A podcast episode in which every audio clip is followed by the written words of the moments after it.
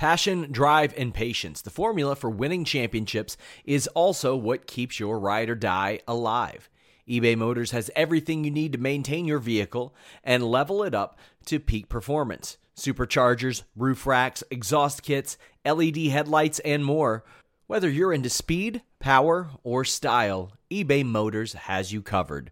With over 122 million parts for your number one ride or die, you'll always find exactly what you're looking for.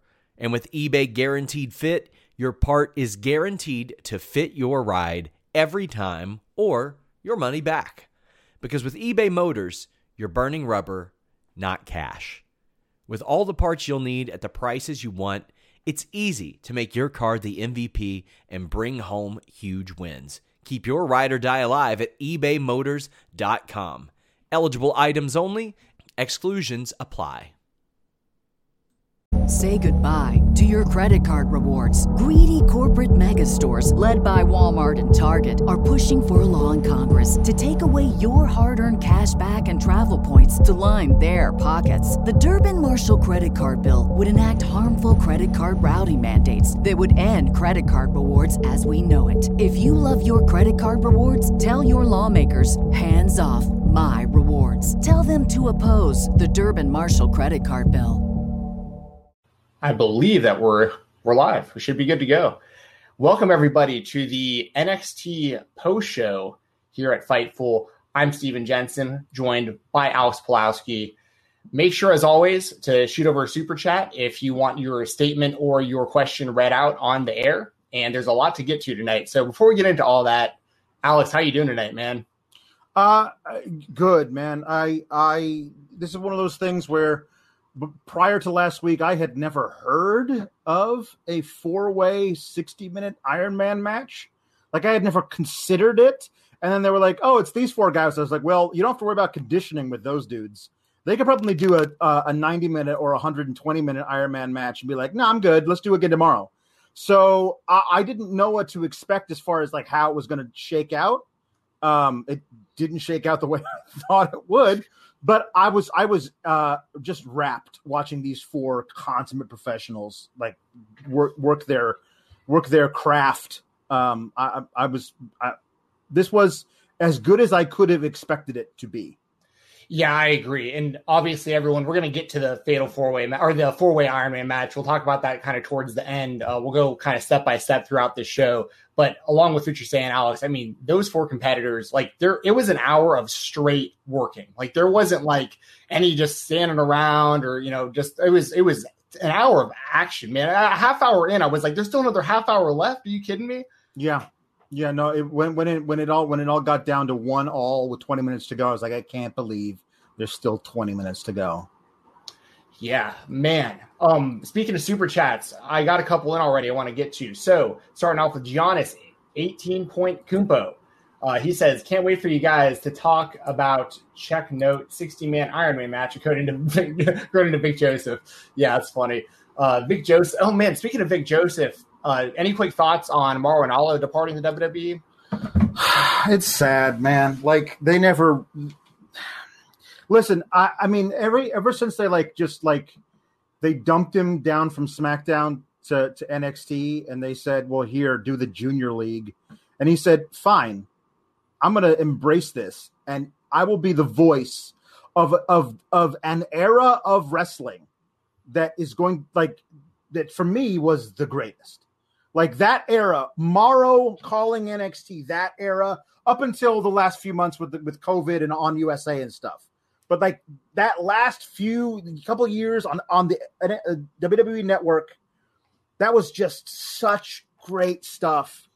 And and I thought he added a lot to it because because when you heard Mauro go crazy over something, you knew it was legit. Now, were some of his crazy calls like, "Oh my god, more more something than something pop culture reference number 12." Did they grate on me occasionally? Yes. But I thought it was certainly better than completely packaged uh, Michael Cole, Tom Phillips, and to a lesser degree Vic Joseph, and having them say, "Okay, bye bye, Mauro," to me seems like, oh, this is definitely now corporate NXT.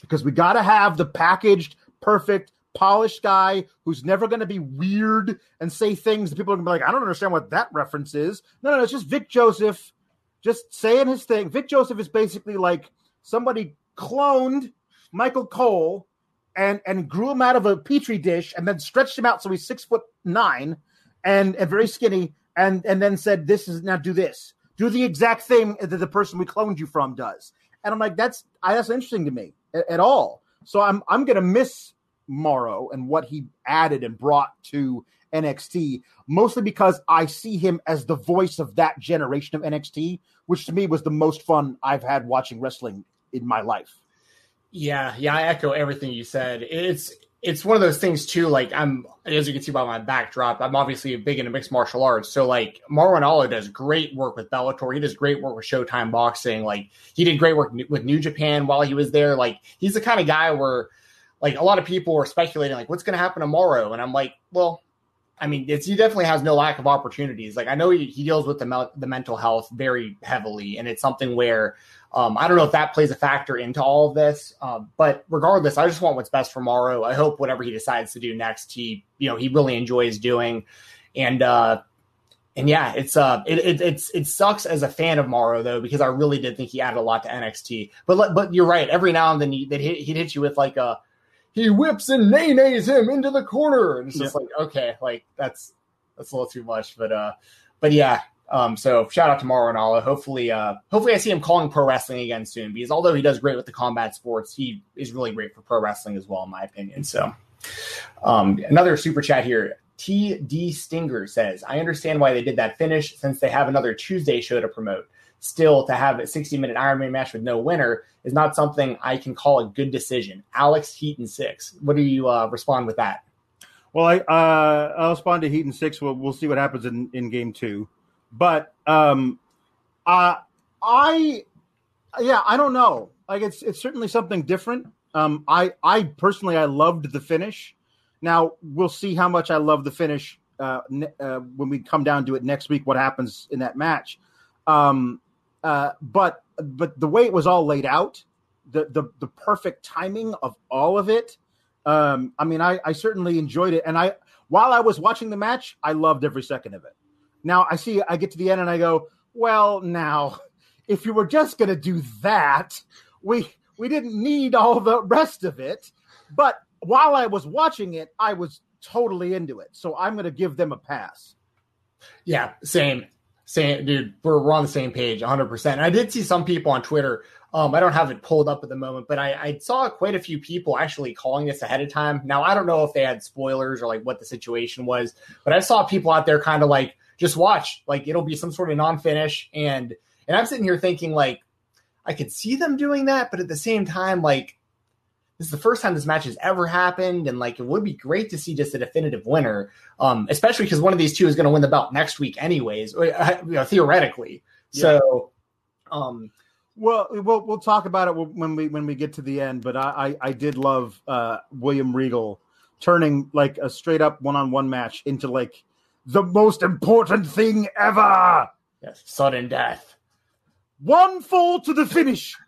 Sudden death. It'll be sudden death, gentlemen. Sudden death.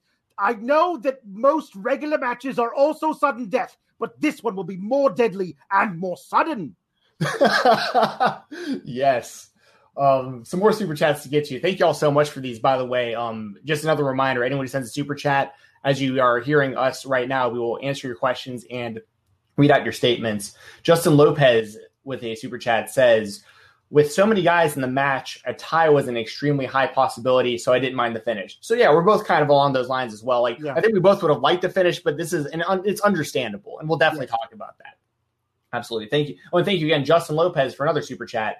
Says and Mauro knew everyone's backstories better yeah. than any other play by plant. Yep, yep, I agree with you there. Um, See, that's the thing about Mauro that makes him so fun to listen to, especially when you see, like, I'm sure you've seen these, and I'm sure a lot of people watching have seen these, um, when they have like a camera on him during takeovers and stuff. Yes. And he's just standing up and he's screaming and he's pointing and he's cheering. I mean, he's he's like one of us, and that's what makes it feel good to, so good to watch what, What I love is that like he's he's he's focused entirely on the monitor. He's got no notes. They just focus on monitor. He's going crazy, and then he'll look up because they can't believe what he saw on the monitor. Is that real? You know, like he gets so into it. I mean, uh, listen, I'm always going to be more into it uh, watching it being called by somebody who's into it. That's one of the main reasons that I don't love uh, AEW commentary because I feel like Jim Ross would rather be anywhere else but sitting there watching commentary sometimes, and that's uh, that's not my idea of a good time. Yeah, I, I'm with you there as well. Um, Evan Wright with super chat says Vic Joseph not selling the two sweet killed me. I don't know if I, I think I'm. Yeah. Well, again, that is, um, uh, I would think, a directive from the corporate side. Like that moment between Adam Cole and Finn Balor, where they two sweeted each other, like that's a major deal from their time in Japan, but with a different company in Japan, so we're not allowed to talk about it. Mauro Ranallo, I guarantee you, would have said something about it because he doesn't care True. about that crap. But Vic Joseph was like, "Don't, don't hey, hey shh, shh, kid, shh, or we'll bust you back down to NXT UK like that." yeah, when I first when I initially read that that statement just then I didn't I didn't read it the way that it was meant to be read. Yes, yeah, when the two of them did the Too Sweet. Yes, um, I'm with you, Evan. Um, and he Evan also adds that the commentary brought the match down in his opinion. I think we can kind of say that just kind of overall, if you're kind of a fan of Mauro and uh, kind of not as because when I watch the show, it's similar to what you just said, Alex. I mean, when I watch that show, I think like Michael Cole, Vic Joseph, uh, uh, Tom Phillips, you know, like these kind of guys who it's like clearly under the Michael Cole tree. They're incredibly professional broadcasters and they are cookie cutter examples of exactly what the WWE wants on commentary. And what I like about NXT so much, as I'm sure so many of you listen are, are along the same lines, is like I like that it's different and I like that it sounds different and looks different and feels different. And um, but yeah, Evan, I'm, I'm with you. Um, I'm, I wasn't huge on the commentary, but at the same time, like I don't think it, I don't think it like ruined anything, but it, it's just it could have been better. I'm with you. Um, Pat Paddleron six with the super chat says Mauro is definitely one of a kind. Yeah, but it's uh, more more love for Mauro in here in the chat for sure. Um, another super chat, Giannis Antetokounmpo says it kind of felt like a murder mystery with all the red herrings, and it turned out the victim killed himself. Heat clean sweep or hashtag heat clean sweep. I mean, like uh, for for one thing, it's a cute username. Um, uh, if if the refs would call Giannis like they do any other MVP, uh, he wouldn't be playing only 30 minutes a game because the foul calls they call on him are ridiculous. Um, and uh, you guys got a got a good got a good win. Um, you very well may win this uh, series. Uh, I, I doubt it'll be a sweep. I don't know what else he said, but that's it. I'm, I'm yeah. responding to that from this guy. Yeah, I'm not 100 percent sure what you meant by that, Giannis. Um, but at the same time, uh, maybe you meant like the like the main event, kind of like uh, all you kind of didn't know where it was heading, and you yeah. kind of pulled in a whole bunch of different directions. I'm not sure, but thank you once again, uh, Giannis, Antetokounmpo for the uh, for the super chat. We've got a, a, few more super chats to get you. Thank you all so much for these. I'll, we'll make sure to address every single one of them. Uh, Marco Dominguez says sorely sorely could have used Mauro calling this a quadruple quagmire. So that would have been Marco's. That's, that's funny. Good one, Marco. I agree with you. Um, JJ Lee says, I don't believe Vic knew about the Bullet Club past. It's not corporate directive. Mauro just knows his stuff. I mean, I, I think that could be possible as well. I mean, uh, listen, if you got somebody calling NXT who doesn't know Bullet Club, True. jeez. True. That's that's uh very very true. Um, all right. Well, we're caught up on the super chats for now. Once again, keep those rolling in. We'll make sure to address every single one of them. Question, statement, whatever you got. Um, and also, I want to remind everyone you can catch myself and Alex on Fightful Select. That's the most direct way that you can support Fightful. Um, we have a ton of podcasts over there. I do the Weekender. Alex does Sour Grapes, which I put him over every time we talk, which in my opinion is the best podcast on the platform. And not only that, it's worth the price of admission to Fightful Select alone for that one podcast. You're not just getting that. You're not just getting the Weekender. You're getting Sean Ross Sapp. You're getting Jimmy Van. You're getting a bunch of just bonus content, a bunch of exclusives, news. Um, it is once again the best way or the most direct way to support Fightful over there at Fightful Select and um, I promise you, you'll get your money's worth. Um, I was a long time uh, subscriber before I was ever even involved in Fightful myself, so this is coming from somebody who is a fan, and uh, I, am speaking from the heart. There, it's a really great service that they got over there at Fightful Select. So, Alex, you want to uh, get into the first match here of NXT tonight? Yeah, uh, let's do that. All right, let's, let's, let's do that. Let's, let's review the show a little bit. So we've got a street fight between Legado del Fantasma and Breezango and Isaiah Swerve Scott teaming up. So we had six man action. Um, Breezy, Bre- geez, Breezango, um, the new NXT Tag Team Champions as of was it, I think it was last week, right when we did the show last. So, um, so yeah, new tag team champs, and of course, Legado del Fantasma has Escobar, who is the current cruiserweight champion. Um, Alex, what did you think about this one? What do you think about Swerve getting the uh, essentially the clean pin in the six man over the cruiserweight champion who he lost to last week via loaded mask. Uh, yeah, the loaded mask. um, I loved this match. This was low key one of my favorite matches of the year. Um, it's certainly, definitely way up there on my list of NXT matches to happen, you know, during the pandemic era. I thought all of these spots were so cleverly crafted. Everything going back, like like one of the one of the craziest spots in the match happened really early, where um, somebody had set up a chair, you know, in between two of the turnbuckles, like as a little barrier, and Scott like slung Irish whipped Mendoza in there, and he was able to stop himself from before he hit the chair, but then he got drop kicked in the butt and sent the top of his head into the chair anywhere. And I was like, that was really yeah. clever and smooth. And it was a it was a great way to like kick off like, oh no, no, no, we got ideas. Like there are some ideas that we're going to do in this, and there was some great stuff. Listen, everything was I, I really liked everything. I loved that um that Imperium is pissed uh, at Breezango, and they're willing to be like, listen, uh, we don't we don't love you guys, Legado del Fantasma either, but we all hate Breezango, right? So let's also let's beat up Tyler Breeze five on one until a forklift arrives.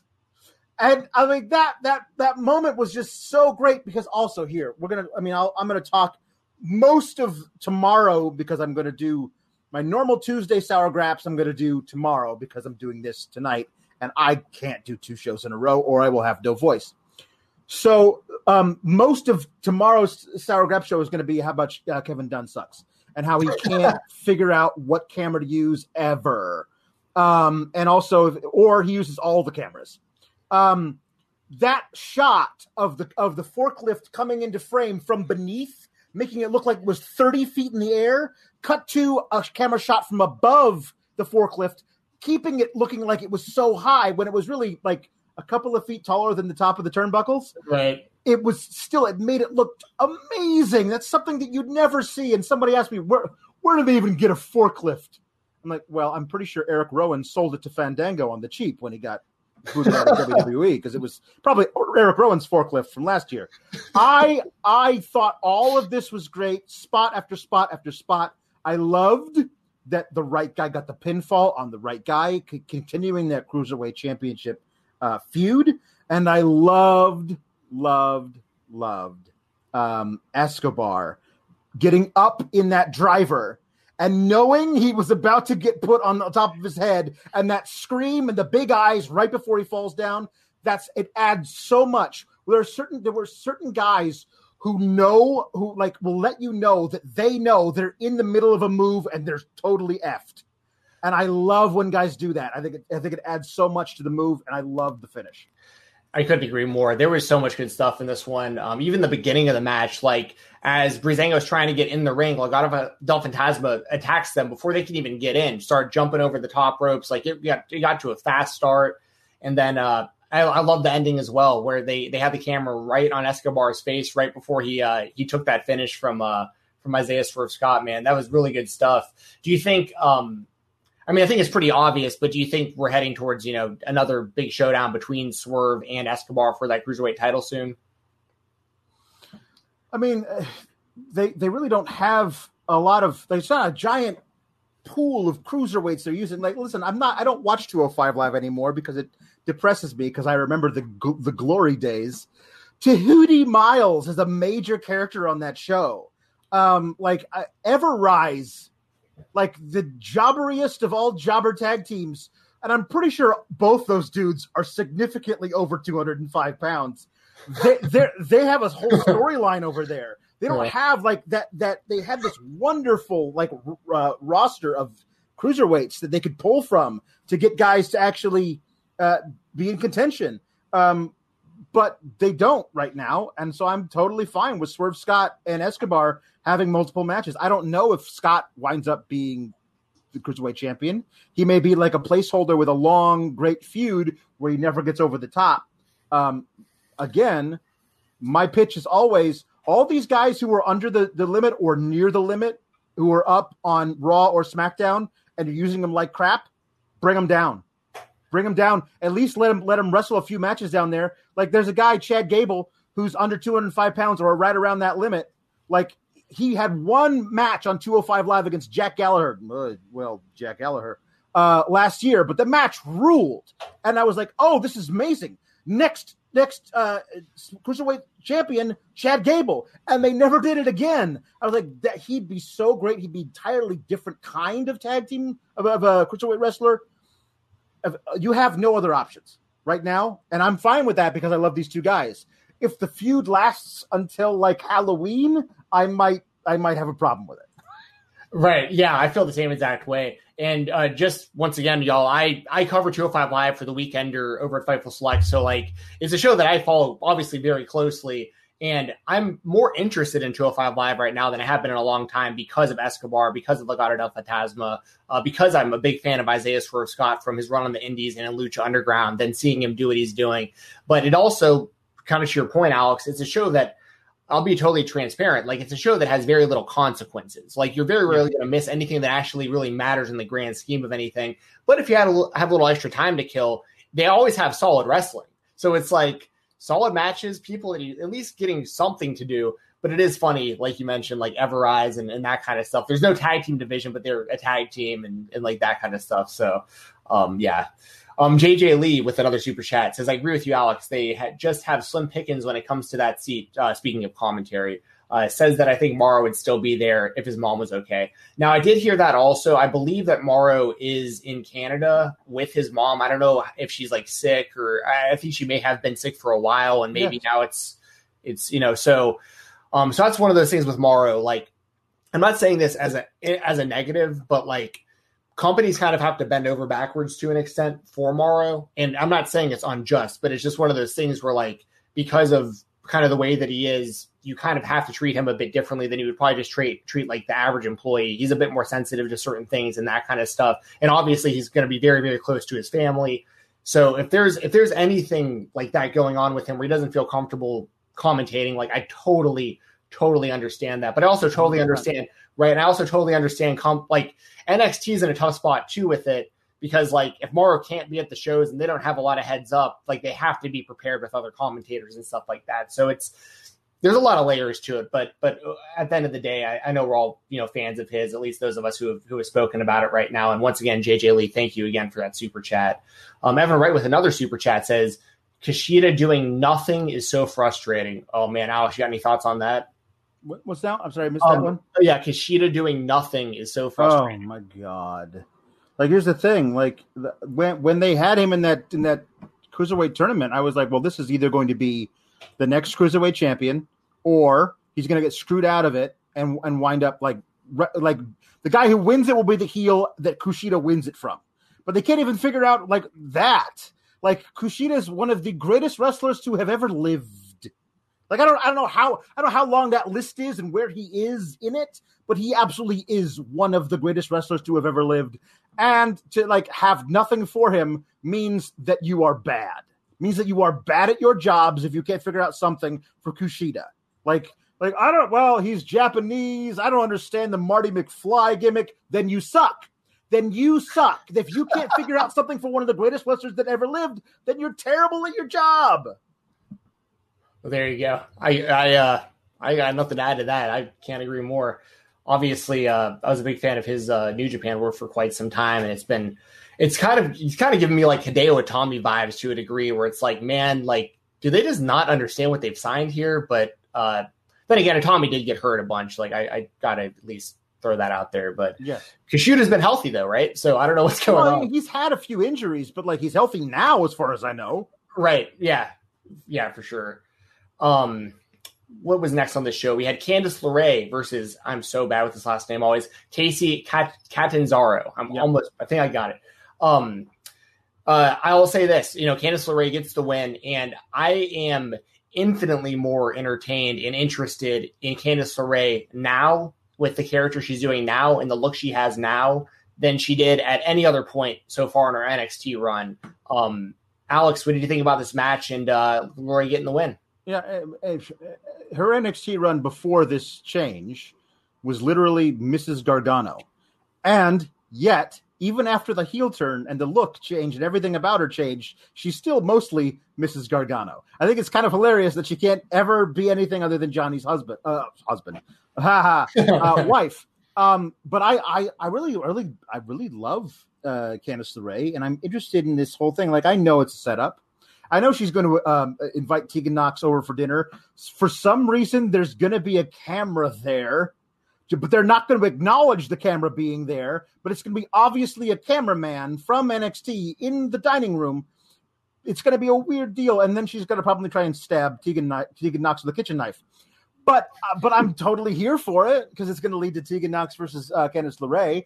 Uh, match is match is fine. I love that that uh, uh, Candice LeRae has that vicious vicious finish. I think it's just so great for her, like the poison pixie, to have this match that literally just tries to murder somebody. Like it's just great. Um, uh, yeah, I'm I'm I'm here for this Candice and, and Tegan thing. I also like that you have a, a, a the Kacy and Kayden um, team that is consistent, even though if they never actually really have tag team matches, but they're always out there together. It's something together they're doing. Kayden Carter is being rumored as somebody who's going to be part of Retribution. When they when they unmask, she'll be one of them. Um, the reason I bring that up is that I always want there to be some measure of consistency from NXT character to main roster character when they get called up. So I my hope is they're keeping Kayden Carter out there doing uh do, hanging out with Kacy Catanzaro so she, she keeps getting on TV. Um, and like the NXT before the reveal of um, Retribution, if she's part of it, she just snaps and goes off and beats the ever living piss out of Kacy Catanzaro for no reason, and we have no idea why. And then we realize, oh, sh- she's been hiding that she's this part of the evil faction this whole time, and now we see it. Because if she goes from like being Kacy Catanzaro's best friend and oh my gosh, kick out, girl, kick out. Oh, darn, it's okay. I'm, giving you a hug. She goes from that to being like part of evil retribution. And I'm like, what are you like? You're not going to change her name or anything. She's just going to be the same thing, but they're going to completely change her character. I don't want that. I don't want that at all. Yeah, I feel like we're going to see that with a lot of people. Like, I feel mm-hmm. like it's going to be all these kind of people that, like, I, we. I agree. Yeah, we're familiar with their gimmicks and like we know who they are, or at least most of them. Like Dijak, I'm I'm fine with Dijak being part of it and being that because he was always kind of even if when he was a baby face in in NXT was kind of a tweener anyway, and he's been gone for a while. But the people who are consistently on TV and then hey, we're different things now because we're on a different night of the week. Eh, I don't like that. Yeah, yeah, I agree. Um, and then you also have the ninjas too, where like Malcolm Bivens is like clearly one of them, and I'm like, what are you doing with this guy? Like, there's, well, there's so much. Well, you, you could just you could just stop. What are you doing with the ninjas? Like Akira Tozawa shows up at a pay per view as a ninja, and they've never, literally, never given any reason why he became a ninja other than he's Japanese, and all Japanese people are ninjas. Like uh, that's more than slightly racist. So, like, let's not. Yeah, the ninjas is all bad. It's all just a bad thing. I wonder if they'll uh, include any of those evolve recent evolve signings in retribution. I wonder if, if any of them will be in there. I'm kind of kind of curious about that as well. I'm a big Curt Stallion fan, um, and I'm I'm really sure. really yeah, I'm I'm hope, but I but I don't know. Like I don't I'm not into retribution, so it's one of those things where like no. I don't know. Like I don't. Nobody's into retribution. Like the, the, the, retribution. Here's how important that whole thing is. Like last night, I haven't watched it yet because I only watched the edited 90 minute version of Hulu.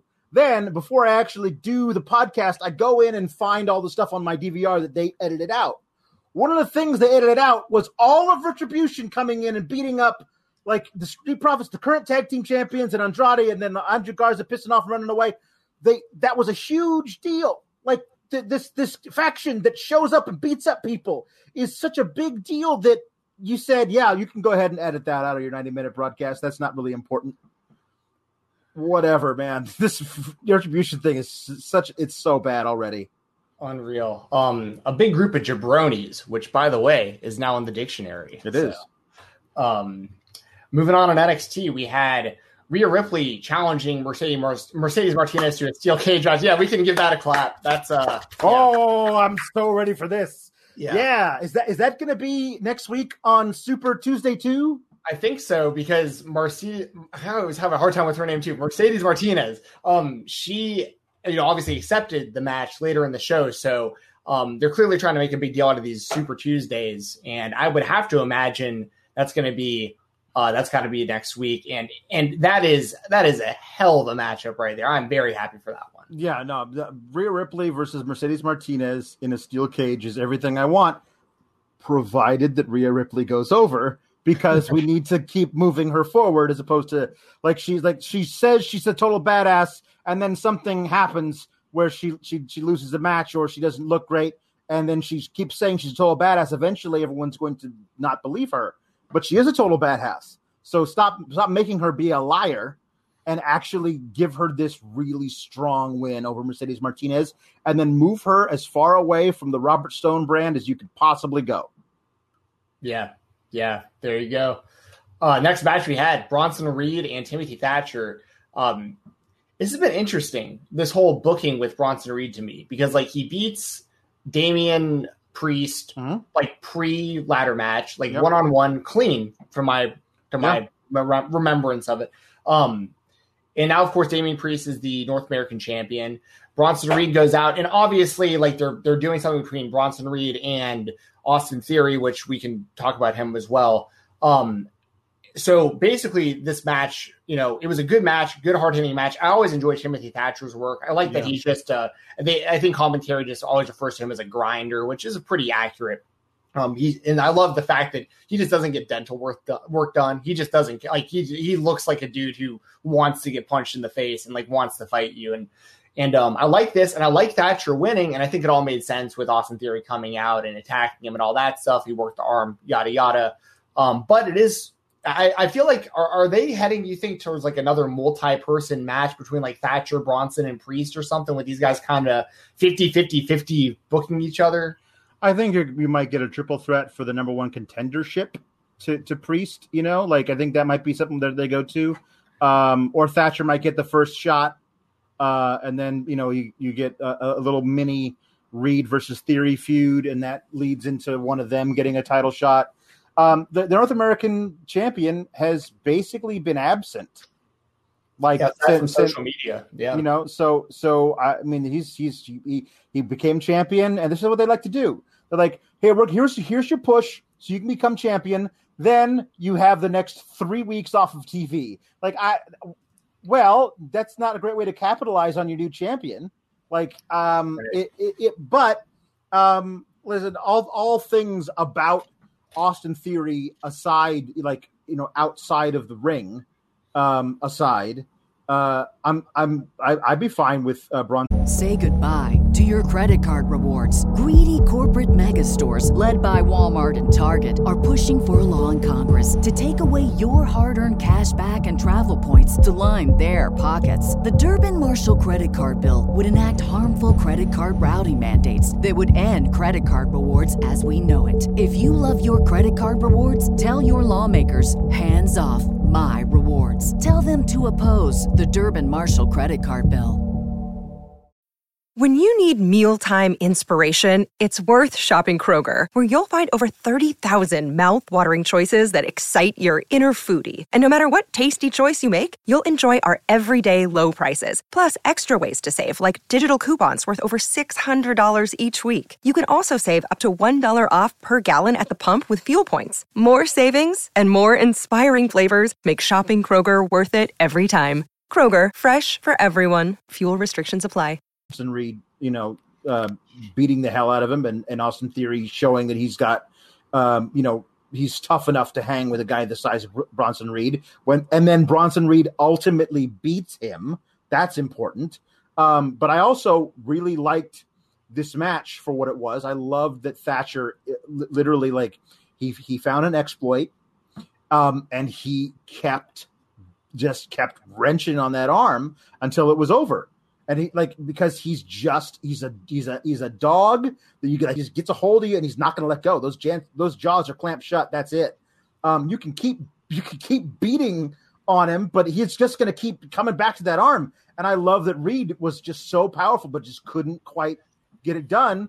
Um, I love also I love Thatcher selling um, getting hit during that that suicide dive, selling it as though he had burst an eardrum. I've never heard. I don't know if he actually did, but like I've never seen anybody like make a uh, make a very specific choice that is like I'm going to sell getting hit in the head as though my ear is ringing and I don't know if it's bleeding or not. Like that's a really cool idea for how to sell. Um, and also, like he was always shaking out the cobwebs. Like I, I thought that was great. And the whole time he had um, Reed in that in that final final armbar, he was still you could tell trying to like sell the fact that his his ear is ringing. I think that's great. Thatcher's a natural. I I love watching him. I love that he sells for the big dudes, but still like goes for the limbs. I think that's great. I think I think Reed uh, has a really bright future. I think he's a future North American champion. I think that that um, I don't know what his ceiling is in a Vince led promotion. Like if he gets called up, is he just going to be like the heel fat guy who loses a lot? Eh. Is he going to be the heel Australian Otis? Like, are they going to give him? Hey, he's fat. Watch him jiggle. Like, I, I mean, I don't, I don't know what they're going to do with him, but, I, but I love watching him wrestle. Yeah, um, he kind of reminds me of the guy on the UK brand. Uh, what's his name? Dan Mastiff. Dan Mastiff. Yes. Yeah, Dave Mastiff. Uh, Dave Mastiff. That's it. I was I was like in between two different people's names there. Um, how they kind of even with like the camera, like when he like stomps around and stuff, they're kind of like shaking the camera and stuff. Like he's like this big. Um, his his his Titantron reminds me of like the Stay Puft Marshmallow Man from like Ghostbusters, where he's like walking around the city and he, like, he's humongous and um and I like the way that he works too because like that. I like how both him and Thatcher work because there were even points of this match where like Thatcher's on the on his back and like MMA style, like what, you would see in like an actual fight where Bronson's standing there and Thatcher's trying to kick him in the leg on his way up, and instead Bronson just jumps his sentons right onto yeah, Yeah. I mean, this is that's it's just good stuff. I mean, that's that's what I want to see in pro wrestling. And then the struggle at the end, like you mentioned, the way that the way that Bronson he didn't just throw him right into Fujiwara armbar. He he really like they were rolling around. He was working the limbs. He was changing direction. He was changing his grip and the position and everything. I mean, um, this was good. This was really good stuff. Um, and I I'm very much looking forward to seeing what both these guys do next. Um, yeah. I don't know if you want to touch on the theory thing as far as just like the perspective of like, is it strange? Is it strange to see that he's on NXT after being pushed on Raw? These things outside of wrestling happen, and now he's like on NXT instead of Raw. Is that strange uh, to you? I I think that he um they're they're they're confused about what he is. He's very young. Right. He's very young. And if you look over on AEW, um, they have they have a bunch of young young guys there who uh, are going to blossom and grow there. And I'm sure when when guys like MJF and Sammy Guevara and and uh, Jungle Boy are 27, 28, 29 as opposed to 22 and 23, what they're going to be is going to be pretty crazy. Um, so Austin Theory is super young and he is very talented. He's definitely got the look that Vince loves um, but they don't know if they can yet make money with him. So they're gonna they have to send him back down to NXT to get some seasoning, see what he's got. Um, maybe, hopefully, they're keeping an eye on his social media. Uh, they've yeah. got they've got the passcode to his Instagram, um, and they can check check and see who he's been DMing. Um, uh, but I think they're willing to give him a second chance because let's be honest, they're giving everybody second chances, except for the NXT UK guys, and really screw those guys. Nobody in the states knows who Travis Banks is anyway. Get him the hell out of here. Um, so like that, that's that's that's what I what I believe is that they're they're willing to give him that second chance and see what they have with him. They believe for a fact they can make a ton of money with Matt Riddle. So, hey, let's just, this thing. He says he was just cheating on his wife, and that's not so bad. In fact, let's make it a storyline with him and King Corbin. That'll be fine. Let's do that. Let's do that because they know for a fact they can make money with Matt Riddle as long as everybody forgets about all the, you know, rape allegations. Now, they don't know now, the, the rape allegations, the he said, she said, he just cheated on his wife, he's a bad husband, maybe he'll get better, is a lot different than, hey, um, I like to find teenagers uh, on social media and see if maybe they'll send me some nudes and I can send them a nude. So the whole Velveteen Dream thing is is very different. They also think they could make a ton of money with Velveteen Dream eventually. And he's another young guy they don't want to like let slip through their fingers so that somebody else with less, with a lot, not a lot of scruples signs him, grooms him, to use a, a term that actually fits. And, and, and he becomes a huge star elsewhere. They, what, what this is, is this is to me, Vince's MO has always been, um, I don't care if I don't want to play with all the toys. I want them so you can't have them. He's a toddler who's like playing with the train set, and then some other toddler comes over and wants to play with the blocks. And then he says, No, the blocks are mine too. And that's what he does with his entire roster until he decides, well, I know this person's bugging me. I'm gonna I'm gonna get rid of them. Only if I think none of the other toddlers will want to play with them. Maybe even I'll like I'll I'll I'll play with them in a way that'll make the other toddlers not want to play with them. Like that's basically what, what Vince does all the time. But it's different with certain guys he thinks he could make money off of. And I, I, I don't think that they know yet what they're going to do with Austin Theory. The, the whole thing with him like being like absconded from Raw, where he was a part of Seth's state stable, and now he's just back on NXT without a word about what happened. It shows to me that they really don't know what the hell they're doing with him either. Yeah, yeah, I, I'm I totally agree. that's a definitely a situation with a lot of layers to it, and something that, uh, yeah, we'll see what happens. We'll see what happens going forward with Austin Theory. Um, Zach Connor with another super chat says, "I'm just waiting to see Dunne versus Thatcher." Um, I mean, yeah, that'll be really good. I don't know like when that'll happen or how. Like, I don't know what kind of the status of like the guys from the UK being able to to wrestle the guys well, from the states and everything. Yeah, they're they're going to start taping stuff in the UK. And to me, like the, the guys who are stuck in the in the UK who were NXT guys but are in the UK are just going to just wrestle in UK matches until they get the go ahead to be able to come come over eh, to the states. Um, but yeah, Pete Pete Dunne, like, and again, old NXT would have made it a storyline for weeks leading up to the match. Dunne getting revenge on Thatcher for breaking up the Broserweights and all that kind of stuff. Like it would have been a major deal. I don't know if by the time Dunne um, is available to wrestle in the states, if they even have a Dunne versus Thatcher match, because that's old news. That's a storyline we did like six months ago, and we're probably not going to bring it up. But like it's there to be had to have a great match to have Pete Dunne get revenge on behalf of his old broserweight Matt Riddle to, by by be, by making Thatcher tap out in the fight pit. Like there's a great thing to be had there that I don't think they're going to do. Yeah, I think you're totally right about that. And and I love the fight pit. Like that was something where that's that's where I really realized how invested they were in Thatcher. Like when they had him just beat I mean, it was a clean win. I mean, obviously, like he used the cage and all that stuff, but it was totally legal within the confines of the match. And the way that they put Thatcher over on Riddle's Riddle's way, you know, to NXT, um, I'm I yeah I, I, I can't say enough good things about him and Pete Dunne someone I've been high on for I mean since the first time I saw him and somebody that the story's all there and I hope that they capitalize on that.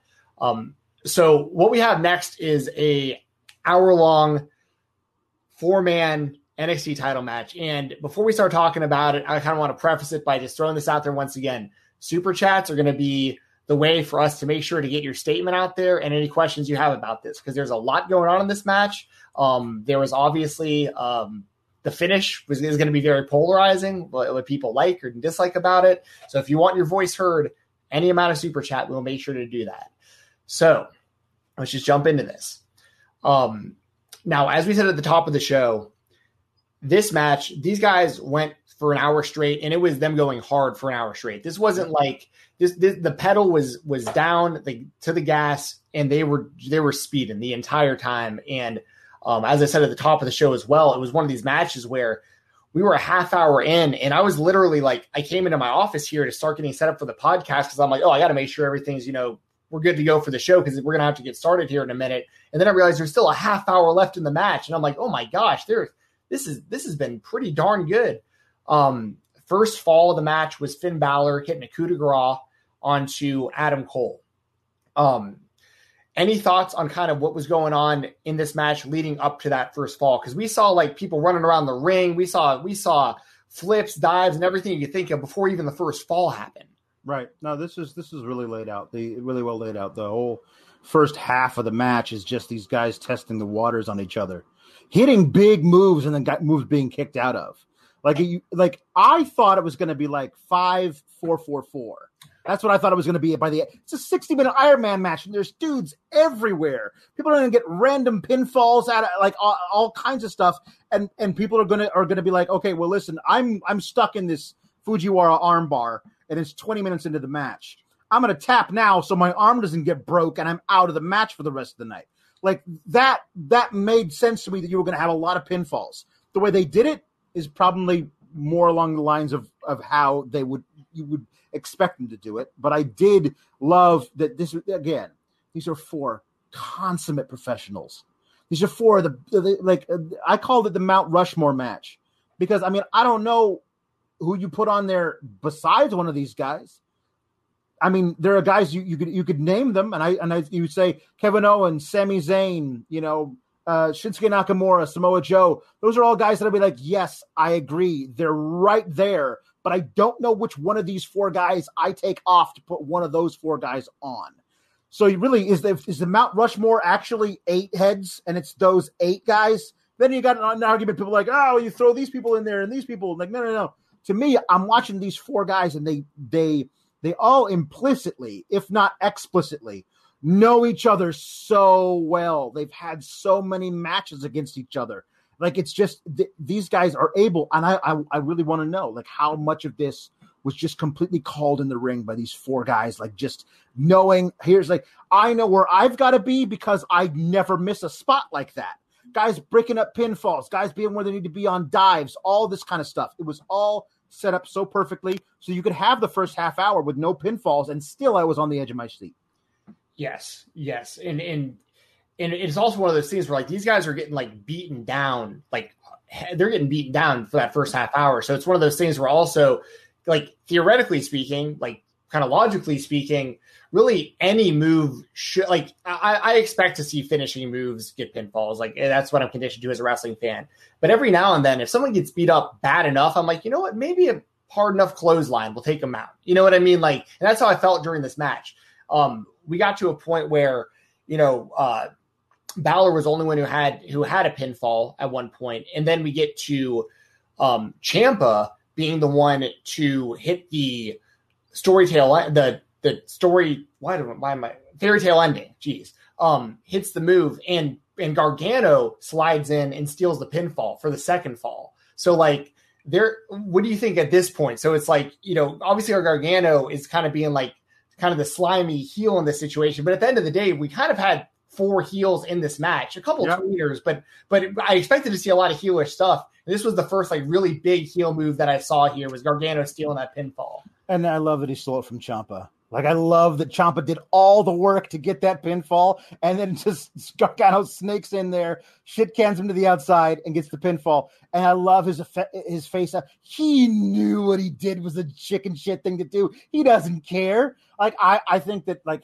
like again we, we talk about these guys and everything, and Gargano going from the whitest of white meat baby faces to the slimiest little ah, oh, you cockroach. I just want to squish you. That kind of heel. That's hard to do. To be able to do both those things so well, and he does both those things so well. And I'm I'm I, I thought it was a really great way of uh, telling that story. All of these guys' personal stories like individually, not even like the relationship between like Gargano and Ciampa or Cole and and and uh, and Finn. not even that, but just like individually, this they each were them, each of them were true to their character. And there's like a way to be like, okay, we got all four heelish guys in there. It's easy for them to all kind of blend together. No, no, no, no, no. Like like Ciampa was vicious and and Gargano was um was opportunistic and slimy and Balor was was super athletic but ruthless and and Cole was like a, a hybrid of all four. Like I, I, and I just thought it was really really great how they could do all of that together and again mesh this whole thing together so well. And the, the thing I keep coming back to is people who are upset about the non-finish.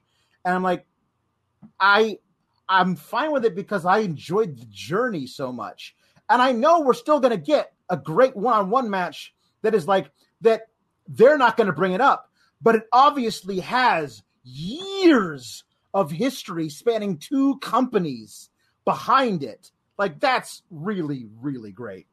Yes. Uh, JJ Lee chiming in with the super chat says, I assumed the worst because of the spoiler. Well, we're assuming most people didn't have the spoilers, but uh, so you knew going into it. Um, and it says, but the match rocked and the finish was so well, was done so well that he didn't mind it. Uh, it says two huge matches next week, and I believe we're referring to the Mercedes, Mercedes Martinez and, yeah, yeah, uh, yeah. and uh, Rhea Ripley match on top of that. So, uh, yeah, yeah, I couldn't agree more there. Um, so moving on this match, man, we got we had Adam Cole getting that next pinfall at the Panama Sunrise onto Johnny Gargano. Um, so now we're at you know one to one to one with Ciampa being the only one without a pinfall, but that changes pretty quickly because Ciampa um, then hits, I believe it was another fairy tale ending onto onto Adam Cole. I think Adam Cole took the first three pinfalls, as a matter of fact. Um, aside from pinning Bow, aside from pinning, aside from Balor pinning Gargano, I think Adam Cole took all the other falls up to Yeah. this point, if I remember correctly. Yeah. So, um, so then we're, we're all tied up one to one to one to one. And I think that's about at around the halfway point, if I remember correctly, once again. So it's one of these things where it's like, it's all tied up and we still know there's a lot of match left. But like we've been saying, these guys just, they just went all out. One critique that I have, I want to, I just want to get your opinion on this because I've never actually talked about this on any podcast ever before. And it's very, it's very minimal, but it's just something that bugs the heck out of me. And I don't know if others agree why do they call Finn Balor's 1916 the 1916 when he does it the reverse way? Like every other move in history is like has a different name, if Yeah. you tweak it a little bit, but his is the 1916 no matter how he does it. And I, I just really, it bugs me. Yeah, no, I, I they they should call it the sixty one ninety one. right. The reverse. Right. Exactly. Yeah, or or the sixteen nineteen. You know, I don't know. Maybe there's something terrible happened in sixteen nineteen in Ireland. I don't know. I have to check out the the history books. um, the, Celts ran ran ran roughshod. I don't know. I'm I'm uh, yeah. I that is I. I feel you because I certainly have my own pet peeves. Uh, I based an entire podcast around them, but um, but that's not one of mine. Your particular one is not one of mine. But I I I, I feel for you. Yes. And I understand them not calling it the Bloody Sunday like what he called it, you know, back in the day. I But get it- that. uh, again. Oh no, we can't call it the Right. Bloody Sunday because there's blood in it. What are the kids gonna think? I mean, Right. kids get bloody noses all the time. Uh, it's about it's about a, it's about a little boy who got a bloody nose on a Sunday when he went to church and he had to wear a different shirt. There you. Uh, That's that's what you tell your kid. I'm sorry. So, you know, obviously, I mean, there's so much happened in this match. Um, these guys are just just killing each other out there. Um, we get to the point where it's all tied up, one to one to one to one. Uh, the match is starting to wrap up. We're at a point where you know it's it's getting close. Gargano is is is out on the top rope. I mean, he's just kind of hanging there. Ciampa is trying to set him up for something big, and he gets him up in his um the Celtic cross. Um, what what I can't Air raid crash. Air raid crash. Yeah. Um, jumps off the ropes, nails it, similar to how he has like when he had the Gargano on the uh on the uh, announce desk like years back and like jumped off. And I mean, it's one of his deadly moves. Is like when he's jumping off of something with that air raid crash. That's a big deal. He hits it, but right as he hits it, Finn Balor with another coup de grace to get the pin with almost no time left. So we've got Balor up with two wins, everyone else with one. And then I don't know if kind of the story here is Balor just like thought time was about to expire, so he was just celebrating. Because part of me wants to believe like, man, you haven't heard the bell yet. Look around to make sure like no one's like no one else is there. And so I didn't really like that. From, but but but it all it all makes sense because he's sitting there celebrating, and from behind with no time left, Adam Cole hits that last shot, goes for the pin, and I've seen people in the chat, um, and I'll, I'll address this. Um, I would imagine there was a little bit of editing done to make sure that that added. Sure. I'm, I'm I'm willing to to to let that go.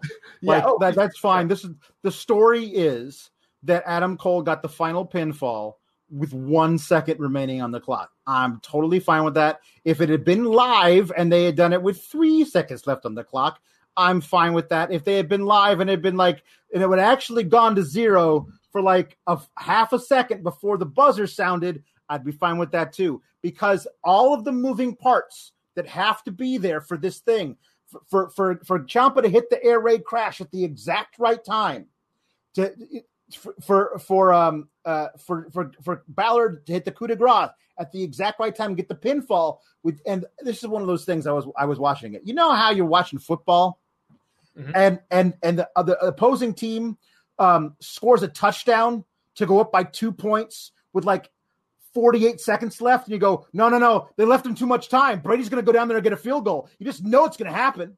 Um that was the, my first thought was when they hit the pin the pinfall and and and, and Finn went up by by one pinfall with like 12 seconds of it. There's too much time on the clock.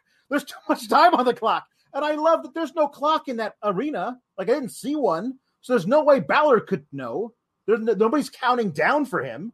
He thinks he, he won, or that there's probably a minute left on the clock. He has no idea. Very so that I, I I loved all of this. Uh, uh, the ref has to get in perfect position to make that final call all of it. I thought it was great. One one spot that I didn't that I make sure we don't miss because because I love again how it tells little stories of everybody is uh Ciampa doing the double Willow's bell on on Cole and Gargano and then rolling Cole over to pin him while Gargano was just lifeless laying still in the second rope. I thought that was such great character work because of that's because if if that had been Finn, there's I wouldn't have liked it.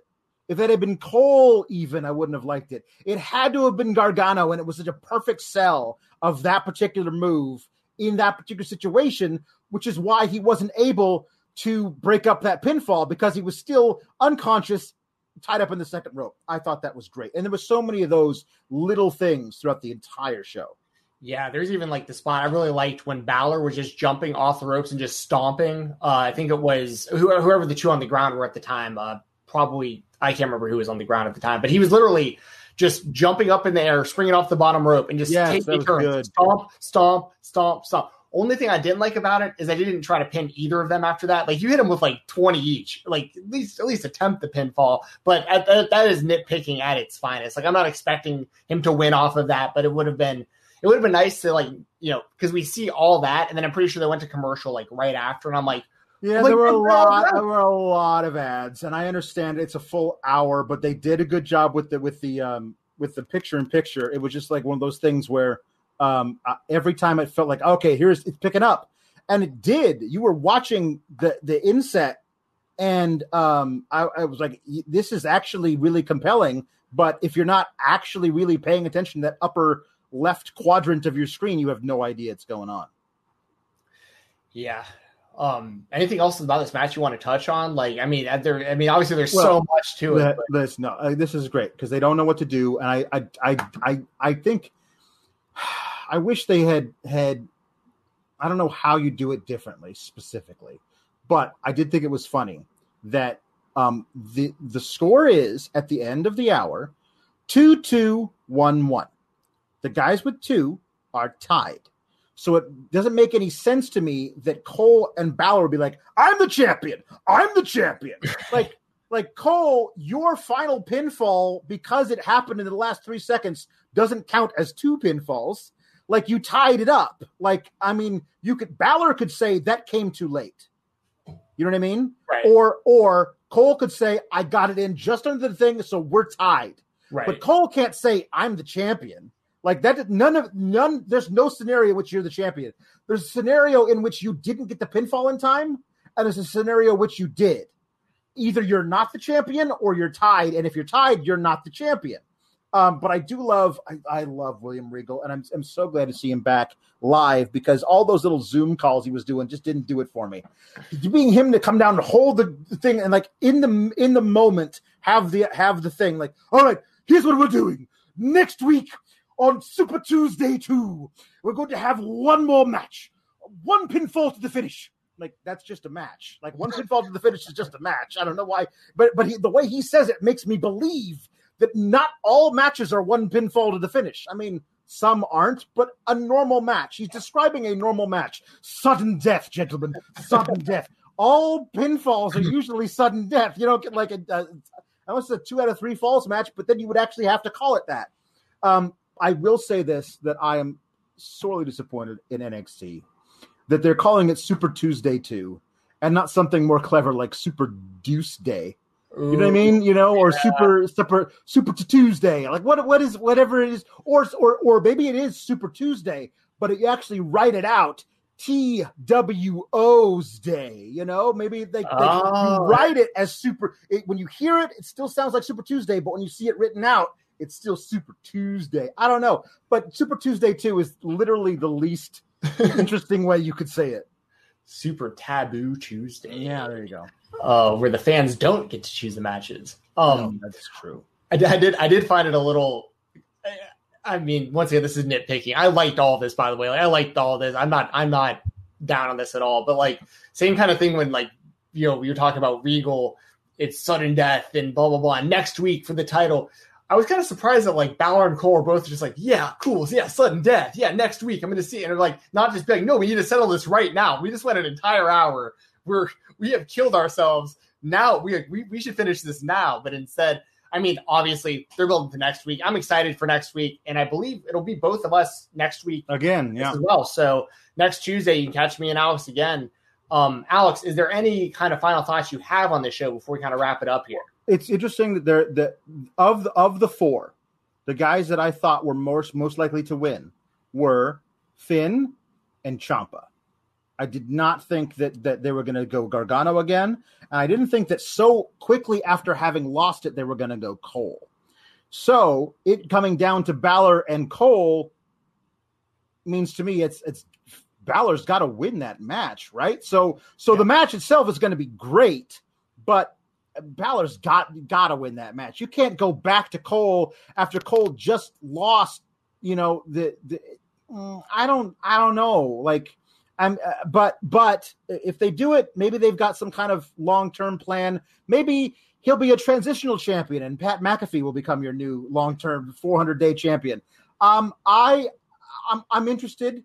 Um, I I I don't know what you do with Ciampa now it, he definitely keep him the hell away from Gargano. We don't need any more of that. It yeah. was it was cute to see them like have that almost standoff and then get chucked out um, before they had the the the too sweet too sweet off.